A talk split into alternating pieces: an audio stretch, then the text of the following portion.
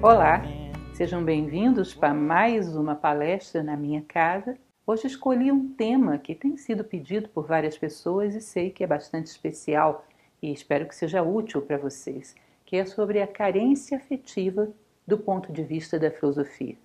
Sei que há uma série de outras disciplinas, uma série de outros olhares sobre a carência de afetiva, todos eles muito importantes. Mas a filosofia também tem um ângulo que deve ser considerado e acredito que um olhar a mais compõe e ajuda a tratar com esses delicados problemas humanos que nos trazem tanto sofrimento. Então vamos falar um pouco a respeito desse fenômeno.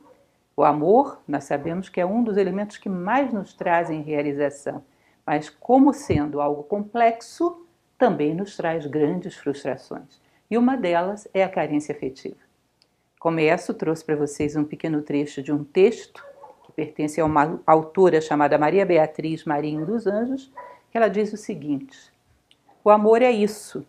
Não prende, não aperta, não sufoca, porque quando vira nó, já deixou de ser laço.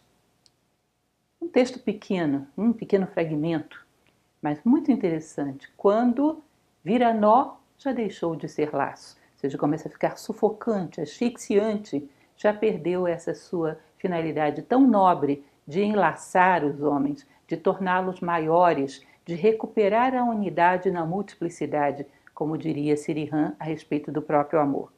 Então vamos falar um pouco a respeito da expressão de sentimentos. Bom, eu sou uma filósofa, trabalho com ideias, mas necessariamente as ideias vão gerar um impacto imediato de emoções, de fenômenos afetivos. É impossível você ter uma ideia que não provoque eco no mundo emocional, assim como é impossível você ter um objeto que não lance sombras. Lançar a luz sobre ele, ele vai ter sombras. Ah, todos os fenômenos afetivos vão ser como etiquetas penduradas em ideias. Isso é um elemento importante, inclusive tomaremos depois esse ponto, que é muito importante saber a que ideia nossos fenômenos afetivos estão ligados. Quando eles não são agradáveis, descobrir que formatação mental o sustenta? Que pensamento está por trás patrocinando aquilo? Mas então falamos sobre a necessidade da expressão dos nossos sentimentos e da criação de laços. Marco Aurélio, que é um grande filósofo estoico romano, do qual já falamos muitas vezes e ainda falaremos mais, pretendo um dia fazer uma leitura comentada da obra Meditações de Marco Aurélio, mas enfim, ele diz num determinado momento da sua obra que os homens foram feitos uns para os outros, educa-os ou suporta-os.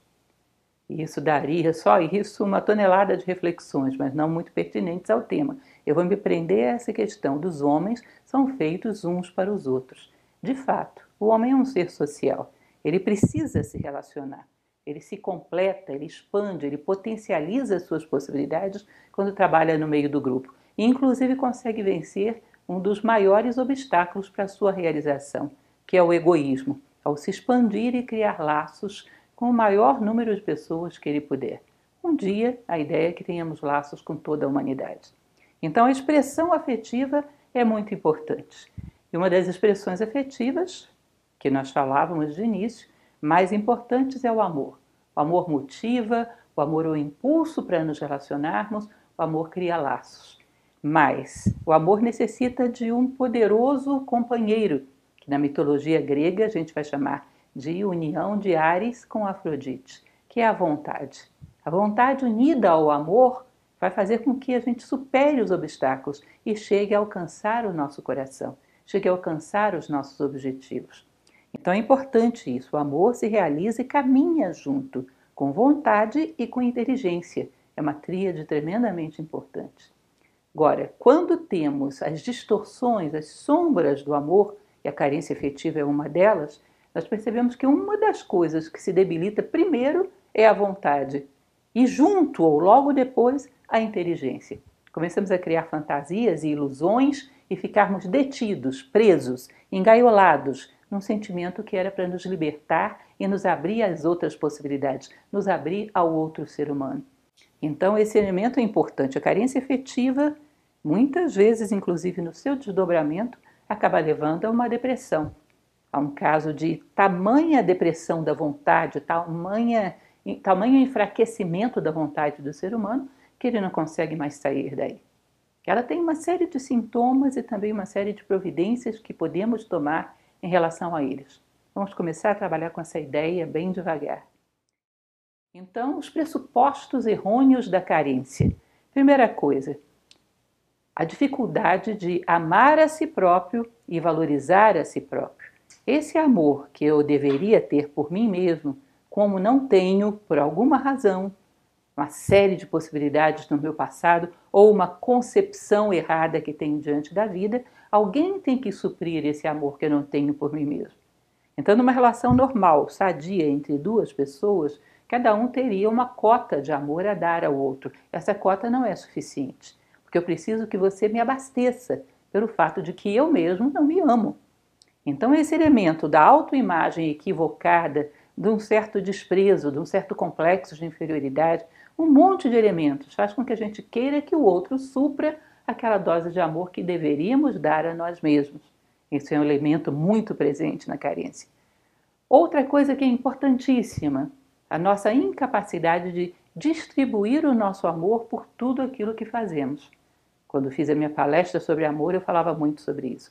O ser humano ele tem a necessidade de se relacionar, de encontrar um ponto de união com o universo à sua volta, e esse relacionamento faz com que ele, de uma certa maneira, deixe o seu coração em tudo aquilo que ele toca.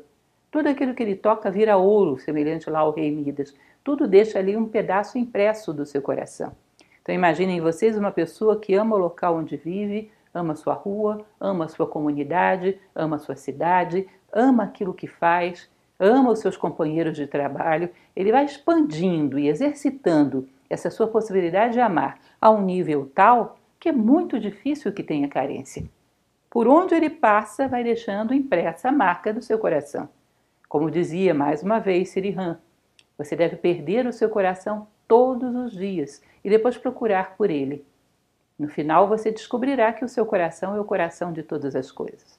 Tem algo estranho na carência afetiva que faz com que a pessoa feche o seu coração, se isole e fique ali guardando toda aquela afetividade para despejar numa única pessoa que essa pessoa é o encarregado ou eleito para suprir toda a afetividade que ele necessita. E isso é correspondido com uma afetividade desproporcional. É como se vocês imaginassem um raio de luz, uma luz que se emite 360 graus e que é toda ela concentrada num único fio, num único raio de luz, como se fosse um raio laser. Claro que isso perfura qualquer um que se coloque diante, é sufocante, é desesperador faz com que a relação fique um pouco doentia. É uma desproporção de sentimentos por uma única célula e o ignorar todo o resto do corpo. Então a vida fica fria, a vida fica indiferente, eu não tenho vontade de estar com ninguém, nem estar em lugar nenhum, apenas essa pessoa. É a fonte que me traz toda a felicidade e toda a realização do mundo. É evidente que essa pessoa, não se relacionando da mesma maneira com o mundo, gosta do mundo, quer estar com ele. E isso se torna às vezes um fardo, um peso. Eu trouxe algumas frasezinhas populares que se encontra pela internet falando sobre esse aspecto da carência, já já vamos ver uma delas. Então, ele não distribui, a carência não distribui o amor, concentra e sufoca, como um raio laser. Outro aspecto, outro pressuposto errôneo é: não há vida interior. Então, se não há vida interior, não temos aprovação interna para aquilo que fazemos. Estamos pendentes de aprovação externa. Precisamos que as pessoas o tempo todo endossem aquilo que fizemos, porque não temos nenhum endosso interior. Imaginem vocês o que é um grande artista. Olhem ao longo da história. Existe um elemento que é bastante comum. Dificilmente um artista teve reconhecimento durante o seu tempo de vida. Alguns sim o tiveram, mas já muito tardiamente. A maior parte da sua vida realizando algo que ninguém aprovava. Por que continuaram? Por que prosseguiram? Porque algo interno validava aquilo. Algo interno chancelava aquilo e dizia: está certo, continue. Isso é vida interior. Essa capacidade de se recolher, elevar a sua consciência, encontrar a si próprio e fazer com que isso, diante dos seus olhos internos, pareça justo, válido e bom com essa chancela, o homem prossegue independente do mundo. Talvez o mundo só vá entender aquilo que ele fez cem anos depois, ou mil anos depois, ou talvez nunca. Mas ele se sente quites com a vida, se sente coincidindo consigo mesmo. Tem vida interior, tem uma forma de endossar internamente as coisas. Fica muito menos pendente do que existe à sua volta, da opinião das pessoas à sua volta, que não é muita garantia. Na verdade, se nós virmos alguns compositores de época muito bons, que eram endossados por todas as pessoas da sua época, hoje já não significam mais nada. Tem muitos casos assim. Muitos artistas considerados muito bons para o seu contexto, hoje a história, o tempo mostrou que não eram tão bons assim. Então, o endosso externo não é garantia de nada, o interno sim. Ou seja, o mínimo que ele nos dá é uma sensação de dever cumprido, de paz e de realização, por respeitarmos a nós mesmos. Respícere, saber ver, olhar mais uma vez, olhar para si próprio endossar aquilo que fazemos como válido, como justo, como bom, sem precisar tanto, sem depender tanto de opiniões externas. Então a carência tem mais esse elemento. Não temos endosso interno, não temos vida interior. Outro elemento importante, como pressuposto errôneo. O carente não tem um sentido de vida claro. O sentido de vida dele é hierárquico. Nós vamos ver já já. Eu reservei uma página só para falarmos disso, sobre sentido de vida hierárquico e territorial. E um sentido que o motive. Então eu fico imaginando às vezes como uma pessoa pode se levantar da cama todos os dias e se sentir motivado se esse dia não é um tijolo para uma construção que ela já vislumbra pronta, como se fosse a planta de uma obra que um arquiteto faz. Todos os dias o mestre de obra chega lá com a sua equipe, a primeira coisa que fazem é olhar para a planta, olhar para o futuro. E aí começa a colocar, fazer, cavar as fundações, construir aquilo que corresponde no dia de hoje, de olho no futuro. Como seria difícil um, e acredito até que impossível, para o mestre de obras com a sua equipe trabalhar em algo que eles não sabem onde vão chegar com aquilo, sem plantas, sem um futuro, sem uma visualização de metas. Esse pensar pequeno, esse não acreditar em si próprio, essa redução do foco de consciência que a carência realiza, o quanto ela nos reduz, o quanto ela nos limita, isso vai fazer com que não tenhamos uma boa razão para sair da cama pela manhã. E dessa boa razão, desse ideal que está no horizonte, vem muita energia para caminharmos, vem muita fé em nós mesmos, porque se a natureza acreditou que somos capazes de realizar algo significativo, eu não vou duvidar da natureza. Se ela acredita, eu também acredito. Eu quero chegar em algum lugar. E o meu dia de hoje tem que ser um tijolinho que soma nessa direção. Sem isso, os dias se tornam uma monotonia terrível e têm que ser motivados por apelos externos, por agrados externos, por alguma dose extra de amor que me motive a caminhar um passo mais. Ou seja, eu sou praticamente rebocado pela vida fora, arrastado pela vida fora pelo afeto que vem de fora e não de dentro, e não do futuro, e não do meu destino, não do meu ideal. Trouxe para vocês essa frasezinha, como falei, peguei algumas coisas aleatoriamente na internet, e é um pequeno poema, parece, que diz o seguinte: carência afetiva em grau elevado, na convivência, lembra o abraço do afogado. Eu achei muito engraçado isso e interessante. Vocês já viram como é o abraço do afogado? Quem vai resgatar uma pessoa que está se afogando tem que ter cuidado, tem que saber pegá-la, porque o abraço é tão desesperado que arrisca afogarem os dois. Então, esse abraço desesperado que quer que o outro o salve, o salve de si mesmo, o salve dos seus complexos, da apatia da sua vida, isso é desesperador numa relação. Não é um abraço que oferece carinho, não é um abraço de, de alguém que doe algo, mas de alguém que necessita desesperadamente receber. Então, um dos elementos que nós podemos perceber, talvez seja uma palavra forte, mas não podemos negar que a carência pode levar a isso, é quase que uma vampirização de energias.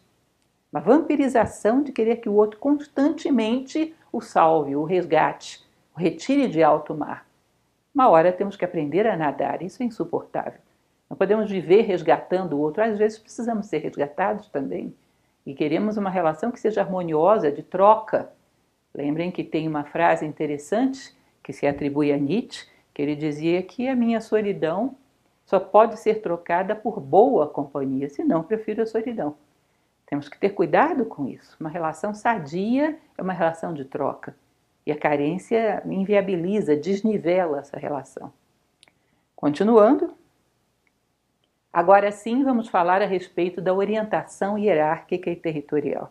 Quem já assistiu a minha palestra sobre como vencer seus limites internos, daquela maravilhosa obra que eu tanto gosto, que é A Guerra da Arte, de Steven Pressfield, tem um pedacinho para, parece meio insignificante e passa batido, porque é bem lá no final do livro, mas ele é fantástico. Ele diz que os seres humanos se organizam segundo duas fórmulas, segundo duas orientações. A primeira delas é a orientação hierárquica. Ele diz que num grupo, quando a sociedade se torna grande demais, essa orientação passa a ser praticada em grupos limitados, seja numa escola, seja numa religião, num grupo social, isso acaba sendo transferido. O que é a orientação hierárquica? A pessoa, dentro da sua profissão, seja lá o que for, ela está sempre olhando para cima, quem está acima dela, e para baixo, quem está abaixo. Sempre vigiando para que de baixo não supere e sempre tentando alcançar o posto do superior. E para fora, tentando ver o que, que as pessoas pensam dela e atender essa demanda do outro. Ela não atende a demanda da sua própria alma, ela vive tentando atender a demanda do outro. Ele diz que esse tipo de coisa é insuportável para alguém que, por exemplo, pretende criar uma obra de arte. Pressfield constantemente fala da inspiração, das musas, e ele diz: orientação hierárquica profana as musas. Pode ser até que você tenha uma pessoa que faz sucesso desse jeito, mas no final ela tem prejuízo, porque ela vendeu a sua musa, vendeu a sua inspiração. Isso não leva a uma legítima inspiração e uma legítima criação em nenhum campo. E aí ele propõe uma outra ordem, uma outra forma de viver, que é a orientação territorial. Prestem atenção nisso, porque o que ele fez aí foi uma simplificação e atualização de ensinamentos muito antigos. Essa orientação territorial lembra muito o caminho do meio de várias obras clássicas tradicionais, o reto caminho. Então, o que é orientação territorial? Eu me realizo, digamos, tocando um piano. Vou ali, treino, treino dias a fio e chega a um nível de, de, de perícia, de domínio daquilo que me satisfaz tremendamente. Aquilo ali é o meu território. Se eu tenho um problema qualquer de dificuldades na vida que eu não sei superar, onde eu tiro energia? No meu piano. Eu, se estou mal, não pego o telefone para falar com 10 pessoas e ver o que elas acham. Eu vou para o meu piano. Ele fala, inclusive, cita um ginasta se ele tiver muita dificuldade na vida, de onde ele vai tirar apoio? Da sua academia, dos seus aparelhos onde ele costuma treinar. O nosso território é como se fosse uma bateria. Você investiu ali o melhor de si. Quando você necessita, você volta ali e ele te devolve essa energia que você depositou. Não tem nada a ver com ninguém, o que os outros pensem ou deixem de pensar. Você tem o seu território, nele você reina soberano. Eu me realizo aqui. Se as pessoas vão reconhecer ou não, se as pessoas vão gostar ou não, se existe gente melhor ou pior, não me interessa, esse é o meu território. E aqui eu deixo o melhor de mim. E quando me sinto inseguro, aqui eu me encontro. Isso é muito interessante. Quando uma pessoa sofre de carência afetiva, ela é incapaz de pensar numa orientação territorial. Carência afetiva esvazia e projeta você para fora. Toda a tua afirmação vem de bengalas externas e não da sua própria coluna vertebral. Você precisa de bengalas externas que te apoiem. Não tem nada que seja realmente seu que possa servir como uma base de apoio. E isso faz com que fique uma pessoa muito esvaziada e naturalmente tendendo para um estado de infelicidade constante. Tá? Então lembrem dessa história. Orientação territorial. O quanto isso nos daria autonomia, o quanto aí não dependeríamos de nada para sermos felizes. Não deixaremos de considerar o outro no sentido de dar, mas não teremos expectativas de que o outro nos devolva nada. Isso é o ideal. Que tenhamos uma generosidade constante, mas não uma expectativa de retorno, porque senão não é generosidade, é comércio, é um toma lá da cá. E isso tira a legitimidade da verdadeira generosidade. Bom, continuando, exatamente esse ponto que acabamos de falar, que é do egoísmo, também é uma coisa muito importante considerarmos. A carência e o egoísmo, por muito que não saibamos, ele tem uma estreita relação. Eu quero que o outro me dê um sentido de vida, eu quero que o outro me dê uma motivação, eu quero que o outro me reconheça, me valorize, me ame. Poxa, e o que eu quero dar? O que eu quero somar para a vida do outro? O que eu quero somar para a vida da humanidade? Porque se diz que todo ser humano veio ao mundo para pronunciar uma nota musical, como se o mundo fosse uma sinfonia, para dar a sua contribuição. Eu sou uma pessoa que me anulo e vivo em função do outro e espero que ele seja o centro da minha vida. Você não encontra o centro da sua vida fora de si, ele está dentro. Aquela história que nós nos acostumamos em relação ao sentimento de amor, que vem das rádios, das músicas populares, que vivem falando de amor, mas muitas vezes não sabem muito bem o que estão dizendo. Você é tudo o que falta para eu ser feliz. Isso é uma loucura, gente. Tudo que falta para ser feliz está dentro de mim. O outro pode caminhar do meu lado, mas não pode me dar aquilo que eu não acho em mim. Ah, nós somos a metade da mesma moeda. Não é verdade. Se você quer criar um elo com alguém, você tem que ser um elo completo, para que o outro, elo completo, enlace com você. Eu trouxe para vocês hoje uma leitura que faremos ao final de Khalil Gibran, que mostra isso maravilhosamente. Nós temos que ser seres completos se queremos ter relações maduras e profundas, de doação, de querer que o outro cresça, sem expectativas. Uma boa relação exige seres íntegros, que não se completam no outro, eles caminham em paralelo. Então é um elemento muito importante para considerarmos. Há uma boa dose de egoísmo dentro da carência. Se formos olhar lá atrás, ela é um pouco vampirizante não é definitivamente aquilo que nós poderíamos chamar de amor. Às vezes, ao sairmos de uma relação um pouco doentia, percebemos que aquilo não era amor, era só carência. E às vezes gera relacionamentos altamente complicados, difíceis, problemáticos. Bom, uma outra coisa que nós podemos considerar dentro da carência, ainda associada a essa ideia do egoísmo, a pessoa, num determinado momento, quando tem essa falta de amor por si próprio, essa falta de autorrespeito, de consideração por si próprio, ela sente como se a vida não valesse a pena. A vida só vale se alguém vier resgatá-la. Bom, isso seria um bom momento. Percebam que tudo na vida nos dá uma dupla oportunidade. Você pode partir para se tornar uma pessoa que tem uma dependência emocional terrível e quer ser rebocado para toda a vida. Bom, no mesmo ponto, minha vida não vale nada, eu poderia partir para um ato de grande generosidade. Ou seja, minha vida não vale nada, é como um prato de comida. Um belo prato de comida, sadia, boa. Se não quero para mim, porque não estou com fome, é muito egoísta jogar no lixo. Doa para alguém. A humanidade está cheia de famintos. Ou seja, se a minha vida não vale para mim, por que não a dou? Não começo a distribuir a minha energia, a vida, para todos aqueles que necessitam. Dificilmente um generoso sente carência, porque de tanto doar, ele se preenche a si próprio. Então, nós podemos perceber que a carência é uma opção egoísta, às vezes diante do vazio existencial. A generosidade é uma opção altruísta, mas diante do mesmo estímulo. O vazio existencial pode te levar para o egoísmo ou pode te levar para a generosidade. Outro elemento que é importante considerar não pense que a carência ou qualquer outro fenômeno afetivo, como falávamos no início, é destituída de uma ideia por trás. Não, é um sentimento, não tem jeito.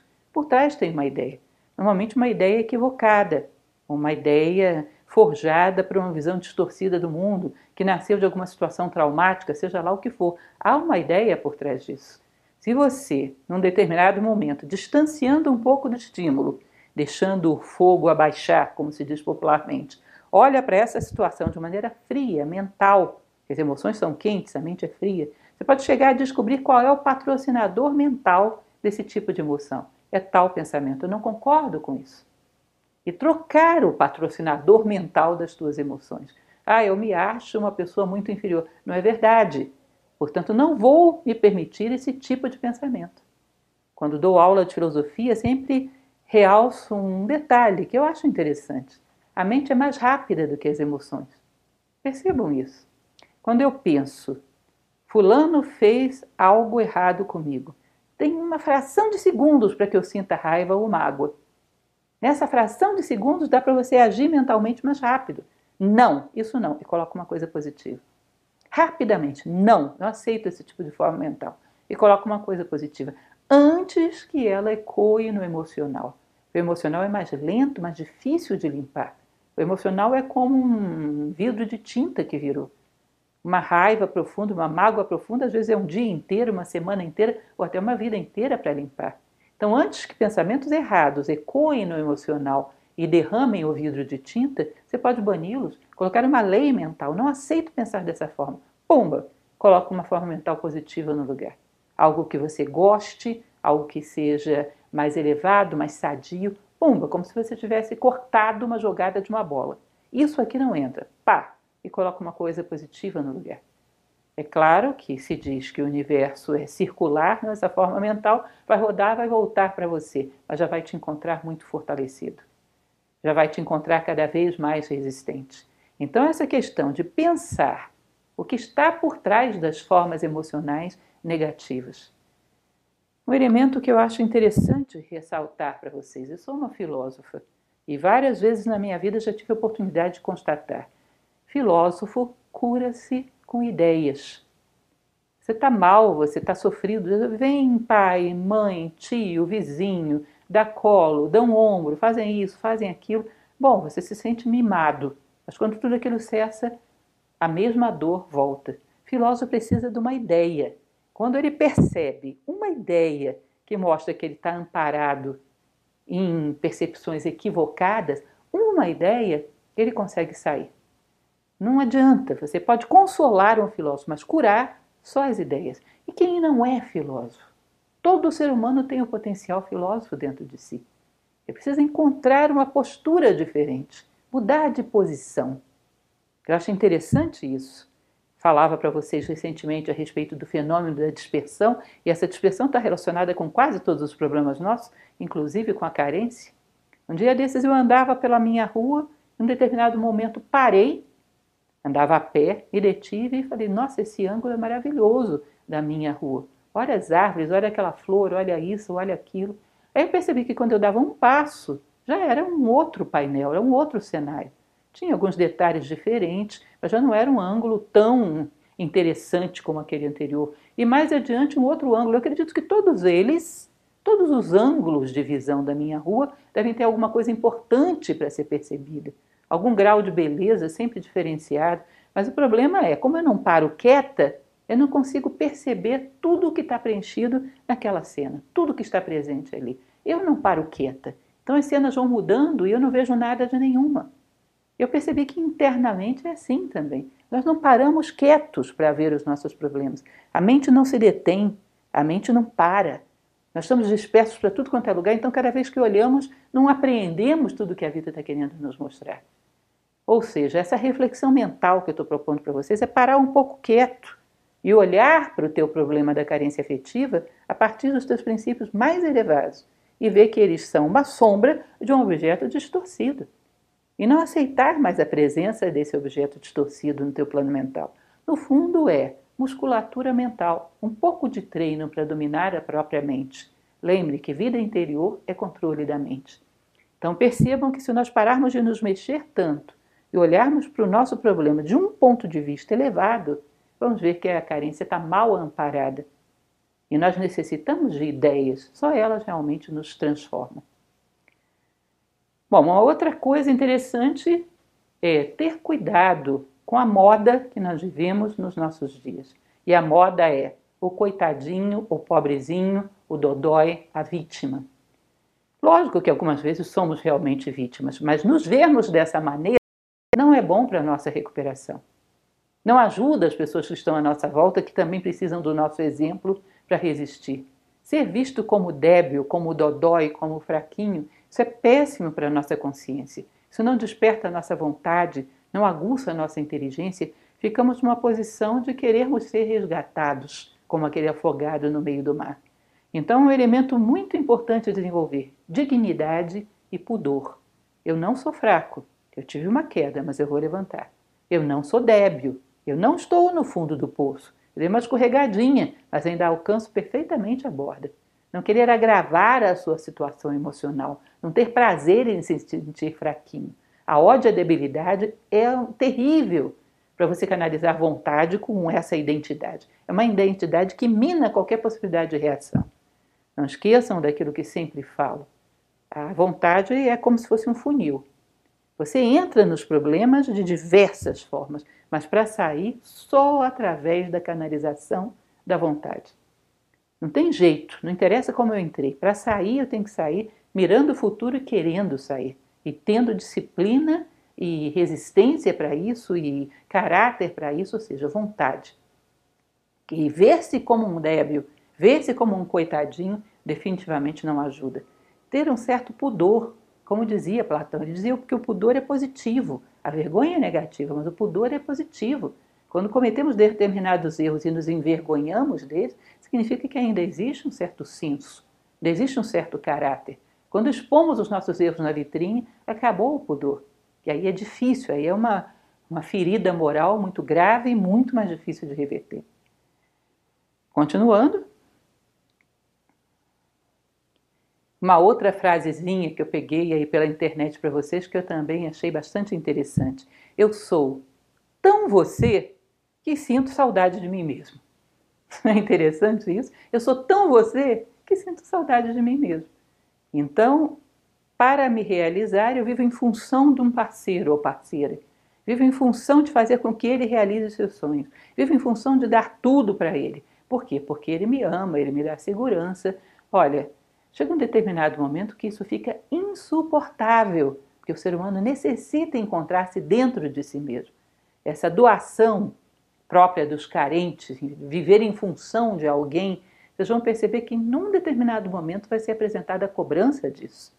E não é certo que você faça nem que o outro aceite. Ninguém pode aceitar como tributo a anulação da vida de alguém para promovê-lo.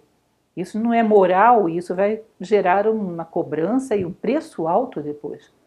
Então, cuidado com esse elemento de relações simbióticas onde um dá toda a sua vida para que o outro realize sua própria vida. Isso não é moral, isso não deveria ser aceito. Então, sou tão você que sinto saudade de mim mesmo. Se você está sentindo saudade, é um bom sintoma. Vá atrás de si próprio. Porque ser um bom parceiro não é anular a sua vida para dar tudo para o outro.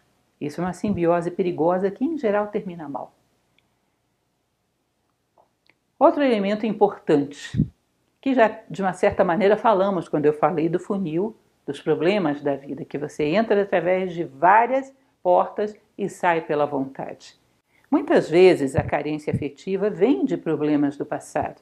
Tem inúmeras situações, sei lá, traumas na infância, às vezes traumas graves. E não acho que seja errado a pessoa querer saber por que teve esses problemas, por que tem a carência, onde ela está fundamentada em termos de fatos do passado. Mas cuidado, porque virar-se só para fora e para o passado, ou seja, quem fez algo comigo e quando, não necessariamente vai te dar a força para fazer o que é necessário, que é virar para dentro, canalizar a sua vontade e olhar para o futuro e dizer: não interessa como eu cheguei aqui, mas eu vou para lá. Ali é meu destino. Às vezes, voltar-se tanto para o passado faz com que você arrume culpados e se acomode diante do futuro. Seus erros continuam e você diz: bom, mas isso não foi culpa minha, foi culpa de Fulano. Eu sou o Dodói, eu sou a vítima eternamente não vou me recuperar. E quando alguém disser, alguém apontar os meus defeitos, vou dizer, mas foi Fulano. Ou seja, procurar culpados ao invés de procurar uma saída para o nosso problema, porque não queremos ser isso, não é sadio. Essa questão da análise voltada para o passado e a síntese voltada para o futuro é importante equilibrar muito bem esses dois elementos. Cuidado com exageros. Quando percebemos que a pessoa não reage, não é bom arrumar culpados para ela ser o que é. É bom dizer, não interessa como você chegou aqui, mas interessa que tem que chegar lá. E isso depende só de você, independente de onde tenham vindo esses problemas no passado. Óbvio que quando a carência se desenvolve a ponto de chegar a uma depressão, que é um outro assunto, um assunto complexo, você pode precisar sim de uma equipe multidisciplinar para te auxiliar nisso. Mas isso não tira a obrigação de continuarmos motivados em direção ao futuro, de construirmos a vontade para chegar ao futuro. Vai demorar, vai precisar de apoio, com certeza, mas a saída continua sendo por aí. As pessoas podem nos aliviar as nossas dores, mas propulsionar para o futuro, cada um vai ter que fazer consigo mesmo. E para isso precisa canalizar vontade. Então é importante é, equilibrar bem esses dois elementos análise voltada para o passado e síntese projetada para o futuro. Continuando, como já falamos para trás, carência não cuidada é corrosão progressiva da vontade e pode chegar ao nível patológico. E muitas vezes tem chegado. Basta ver um pouco as situações que nos circundam no mundo atual, como certos distúrbios não cuidados do plano psíquico chegam ao nível patológico cada vez mais rapidamente e os casos são cada vez mais numerosos. Há que perceber quando perdemos o fio do bom senso, quando perdemos a posse de nós mesmos, quando estamos dramatizando, quando estamos com um certo masoquismo de gostar de estarmos mal, de sermos pequenos, de sermos mimados, paparicados e atendidos por todos. Atentos, ninguém vai te dizer que você tem isso, você tem que perceber dentro de si próprio. E é um outro elemento que eu gostaria de falar. Falta de carinho gera carência, é verdade. Mas às vezes o excesso também. O excesso de carinho, o excesso de atenções, temos que perceber em que momento estamos desajustando, seja o filho, seja o companheiro, seja quem for, estamos desajustando essa pessoa para a vida. Que existe um preceito básico, tradicional na educação. Educar é enquadrar a pessoa nas leis da vida. E uma das leis é causa e efeito. Sem gerar nenhuma causa, você pega um educando e dá a ele todos os efeitos, todo o carinho, toda a atenção, você quebra a lógica da vida. Ele vai se inserir dentro da vida querendo que seja assim.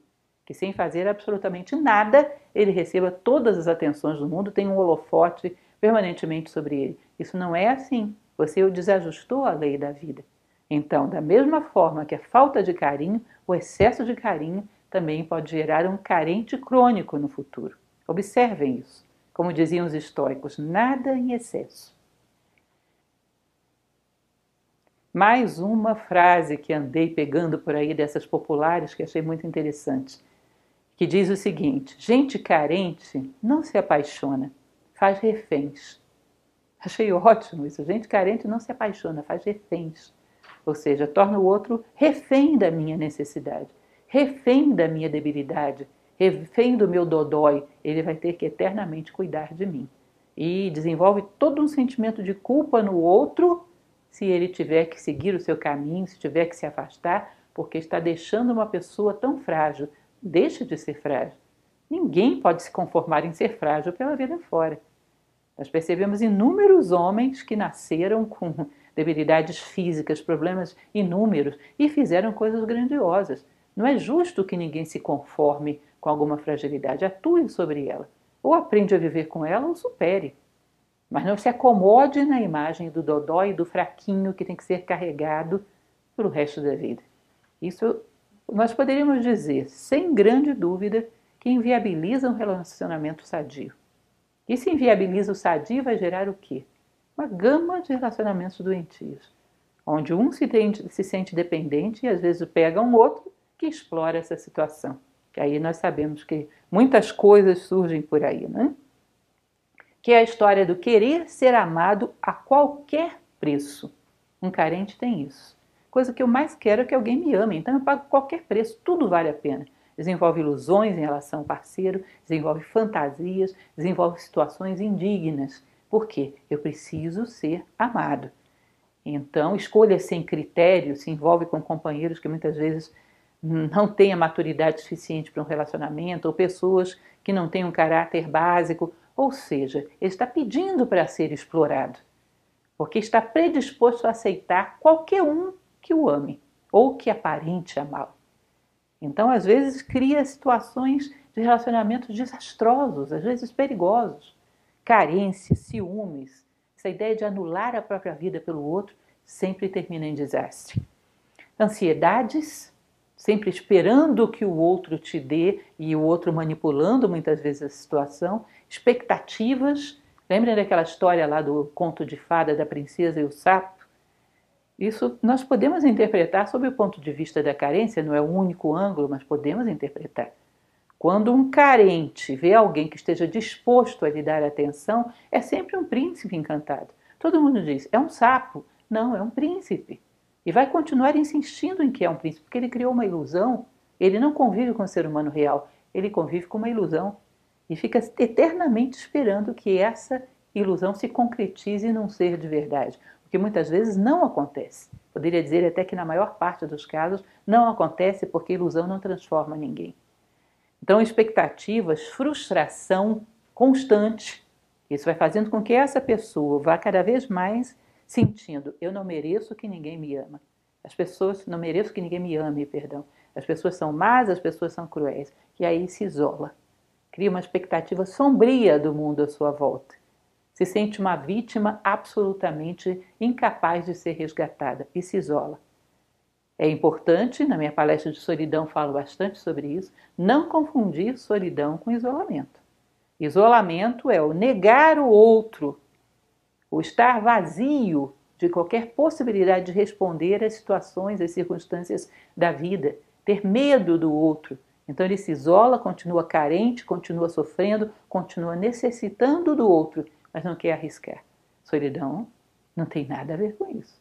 Solidão é aquele momento muito sadio de estarmos conosco mesmo, para que quando os outros cheguem, tenhamos algo para oferecer é aquela música que sempre gosto de citar, né? Eu quero uma casa no campo, onde eu possa receber os meus amigos, meus livros, meus filhos, ou seja, quando vêm os outros, eu tenho algo para oferecer. A solidão é esse momento onde nós nos viramos para dentro para encontrar aquele que deve ser o nosso maior companheiro, que é a nossa própria essência. É um momento de vida interior, necessário, inclusive. Há que aprender a estar sozinho para saber estar com o outro. Sei que isso é meio lugar comum, mas reflitam, nem por ser lugar comum significa que foi bem entendido. Antídoto para tudo isso. Em primeiro lugar, prolongando, fazendo uma paródia da célebre máxima filosófica do conhece-te a ti mesmo, eu diria para um carente: conhece, respeita e realiza a ti mesmo. Uma vez isso feito, você vai estar de pé e sólido o suficiente para se relacionar com alguém de maneira sadia, não estar rastejando, não se considera o pior dos seres, não pede do outro que te arraste pela vida fora. Sabe caminhar com as próprias pernas? Então, conhece, respeita e realiza a ti mesmo e toma isso como missão de vida. Segundo lugar, praticar uma saudável solidão.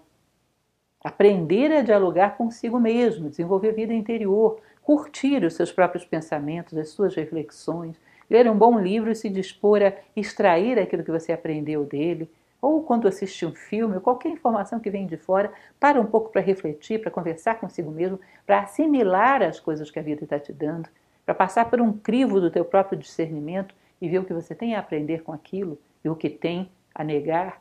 Ou seja, ter um diálogo interno, vida interior, praticar uma sadia solidão é extremamente necessário. O carente, em geral, tem muito medo da solidão. É um momento onde ele teria que necessariamente se encontrar com ele mesmo e ele despreza a si próprio. Portanto, ele vive procurando o outro como forma de fugir de si mesmo. Outro elemento: distribuir amor em todas as direções. Proponha-se a amar tudo aquilo que necessariamente você tem que viver. Curta, faça da melhor maneira possível, coloque criatividade, faça um pouco melhor do que vem fazendo até agora. Curta, perceba cada momento. Aprenda a perceber que a sua rua é a mais bonita da vizinhança, não como vaidade, mas porque você percebeu todos os detalhes dela. Curta seus vizinhos, com as suas manias, com as suas características, veja o lado bom de todas as coisas. Curta o seu trabalho, perceba as pessoas boas que estão ali precisando de eh, desenvolver uma amizade, precisando ver mais do que simplesmente uma mecanicidade de fazer coisas, precisando fazer a si próprias. Em qualquer ambiente podemos estar em trabalho de construção de nós mesmos. Ou seja, toda a tua trajetória diária de vida, até o caminho que você pega, curta. Que bom que tem engarrafamento todo dia aqui, porque me permite passar por esse lugar e olhar melhor. Se eu tivesse estressado, não veria. Então, coloque amor em todas as coisas. Você vai perceber que sobra pouco espaço para carência afetiva. Quem muito dá, também é um jargão, um lugar comum, mas nós sabemos que é assim que funciona. Quem muito dá, em geral, não lhe falta nada tem carinho para si e está abastecido para distribuir carinho por onde ele passou. Cultivar generosidade e vontade. Isso é um elemento básico, básico. Quanto mais eu penso apenas em mim mesmo, mais o dodói aumenta. Ou seja, toda vez que eu tenho a tendência a pensar nos meus problemas, na minha dor, lembra da dor da humanidade. Lembra de tal povo que está sofrendo isso, lembra de tal pessoa que está sofrendo aquilo, e estão passando com dignidade tal lugar no mundo onde as pessoas sofrem desse jeito, e a natureza, e os animais, e a dor que existe à tua volta, e você concentrado em cima do seu probleminha.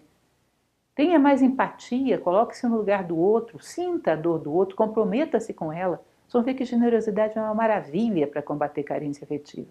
Como eu falei, é uma irmã gêmea do egoísmo. Então, generosidade e vontade, determinação. Aquilo que eu me projeto a fazer, ainda que seja algo muito simples. Todas as manhãs vou molhar todas as plantas. Faça. Ah, hoje eu amanheci muito deprimido. Não interessa, molha deprimido mesmo. No ato de fazer, de realizar, de mudar as circunstâncias, você percebe que você vai recuperando as rédeas da sua vida. Saiba ultrapassar limites imaginários. Não importa, eu estou mal, mas eu vou mal mesmo, vou molhar todas as minhas plantas. E quando eu terminar, provavelmente já não estou tão mal. A vontade é um poderoso antídoto para a carência. E por fim, mas não menos importante, dedica-te a um ideal, algo que seja maior do que esse nhenhenhen pessoal. Percebam que se a gente pensar um pouco grande, Marco Aurélio, filósofo, ele falava muito sobre isso, tomar a morte como conselheira. Diante de uma vida como um todo, se pensamos um pouco maior, se tal dia eu estava ou não carente, se alguém amava ou não amava essa minha personalidadezinha, não vai fazer grande diferença. O que vai fazer diferença? Se eu soube pensar no outro, se eu soube dar o melhor meu por ele, se eu fiz diferença na minha vida e na vida das pessoas à minha volta, se eu fui fator de soma, isso está ficando lugar comum, né? porque eu falo em todas as palestras, mas é de fato importante. Eu tenho um ideal. O meu ideal é esclarecer as pessoas, é cuidar das pessoas idosas, é dar carinho para crianças que estão em situação de risco, é cuidar dos animais. Eu tenho um ideal. Isso me faz pensar mais na dor do outro do que na minha. Helena Blavatsky, numa das suas frases mais famosas, onde ela se referia a um mestre como se fosse o próprio ideal da sua vida, o sábio, a sabedoria, ela diz: Sempre que eu penso em mim, esqueço do Mestre. Sempre que eu penso no Mestre, eu esqueço de mim. Então pense na necessidade, na carência humana e você tende a esquecer da sua. Isso é muito natural, é o que se espera. Então são alguns antídotos bastante poderosos. E eu, e eu trouxe por fim para vocês. Eu sei que já li muitas vezes esse livro, inclusive todos os capítulos numa série, mas tem certas coisas em Gibran que são fantásticas e são muito eficazes. E essa passagem do profeta sobre o casamento, vejam como é uma receita infalível, como ele localiza pontualmente a questão da carência e as soluções que indica para isso. Deixai que o vosso amor seja como um mar, em movimento entre as praias de vossas almas. Enchei o cálice um do outro, mas não bebei do cálice do outro Dai um ao outro do vosso pão, mas não comei do mesmo pedaço. Cantai e dançai juntos e sejais alegres, mas deixai que cada um fique sozinho. Assim como as cordas de uma lira são sozinhas, apesar de vibrarem com a mesma música. Dai vossos corações, mas não para que o outro o guarde, pois apenas a mão da vida pode conter vossos corações e ficai juntos, mas não juntos demasiado, pois os pilares do templo ficam separados e o carvalho e o cipreste não crescem na sombra um do outro. Ou seja, esse espaço sadio entre um e outro, como as cordas de um instrumento musical, vibram na mesma sintonia, mas há um espaço entre elas, para que cada uma vibre. Estar junto não é estar grudado, preservar a sua própria identidade, realizá-la, é o melhor que podemos fazer pelo outro. O melhor que podemos fazer pelos outros é crescermos como seres humanos.